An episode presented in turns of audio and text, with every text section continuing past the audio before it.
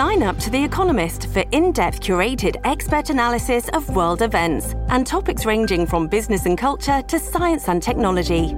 You'll get the weekly digital edition, online only articles, curated newsletters on politics, the markets, science, culture, and China, and full access to The Economist Podcast Plus. The Economist is independent journalism for independent thinking. Go to economist.com and get your first month free. It is one of those shows where if you're sitting there looking at your pocketbook and there's a few less dollars, or next time you tap, all of a sudden it gets declined because you're up against the limit, I can feel you. We're going to be talking a lot about inflation here in our city, in our province, in our country. We're also going to talk about the word greedflation which right now is before the government of Canada. Some of our great grocers, including Galen Weston, uh, are facing the music, if you will, about whether or not they are taking too much of your money and putting it into their pocket. We are just minutes away from uh, discussing this at length with Haruun Ali. He's a community organizer based out of Edmonton who started a petition calling for an investigation into Loblaws for said greedflation. But before we get to Mr. Ali, I just really quickly want to get to a little bit of audio here. Um, the testimony is happening as we speak, so we want to make sure that we can get this to you fresh off the press, as they say.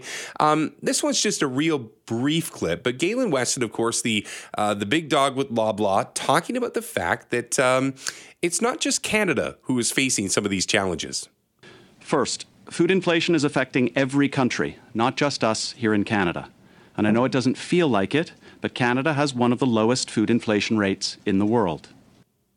I'm going to skip to the third clip here that we've got because, in addition to that one, I want to get down to the brass tacks of it. I know we're not all driving around today with our, you know, our paper and pen. So I'm just going to try to bring this down to its simple common denominator before we get to Haruun. And, and this is Mr. Weston talking about the fact um, that the math just doesn't add up to the accusations that they're facing.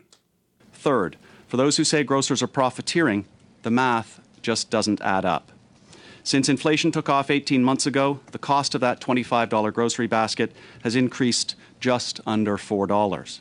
During that same period, the grocer's profit increased by 15 cents. In other words, food prices have increased 25 times faster than profits. And at Loblaw, none of those profits came from higher food margins.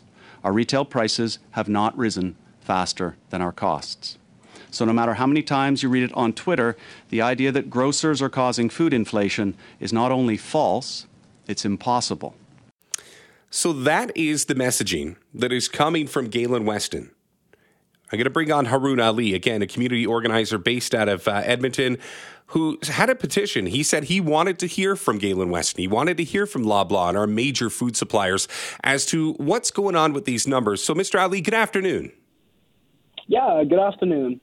You have just heard a couple of clips from Galen Weston. Let's talk about that. I mean, he's saying that the math and the accusations simply don't add up. Where do you stand on his thoughts today? Yeah, to be frank, the gaslighting from these large grocery store companies, as if we can't read their corporate statements, their profits are up. You know what I mean? So unless profits are being made out of thin air, which I don't frankly believe, I, I, I think that I think some folks are being disingenuous. You know what I mean? For for us, especially when we when when I crafted that petition, one of the goals was to hear from these folks, uh, but also more or less that Parliament needs to open up their own investigation into this. This is a great first step into into doing that. They heard from grocers. They're continuing to hear from grocers as we speak. However, the gaslighting, the misinformation is just not adding up. So to be frank, I one thing one thing I do agree with him is that something's not adding up here. So it's time for Parliament to open up a parliamentary investigation, not just Loblaws, but all Big Five grocery CEOs, because the more folks can folks can read, you know, I mean, folks can see the everyday prices going up, and we're not just saying that it's just solely on supermarkets that are causing this food inflation. Uh, there are suppliers who have a responsibility in this as well, but it's largely the part of on uh, grocery stores. You know, one of the things that I got out of the first maybe 15 minutes of the testimony today was a lot of the fact that the focus is on food, but Mr. Weston in particular said, listen, we're not just food. We are also makeup. We are also camping equipment. We are so many more things than just food. So even though we're not making profit off of food, and again, I'm paraphrasing from Mr. Weston's testimony today, he's saying that the profits are coming from other sectors within his corporation. Do you buy that? That no, uh, uh, see, I I'm not gonna say I don't buy that necessarily. What I am gonna say though is that if they're charging more for prescriptions and they're saying that they're making more money on prescriptions uh, and other things, that's just as bad. Food inflation is bad, but charging more for medicine and that type of stuff is not appropriate either. Um, more or less now, what we needed, uh, what we, what Parliament needs to do is they need to enact legislation. They need to change how the Competition Act because the fact that they have such a large market control is the result of a Parliament that has failed to properly regulate them. They should not be able to merge and merge and merge into these large corporations that are able to sit at the table uh, for that. So for me, I think better can be achieved. I think that parliamentarians are being gaslit right now. And I agree with the Deputy Prime Minister that it's great to hear from the grocery CEOs, but more needs to be done from on, on the side of MPs. You know, one of the things that I noticed, and I appreciate your time for this, is we heard from Loblaw, we heard from Empire, but there's a couple of people that are not at the table today that I thought would be, and I'm a little surprised they weren't. We didn't hear from Walmart, we didn't hear from Amazon and Costco. Those are three really big players in Canada, and they're not even invited to this conversation. Yeah.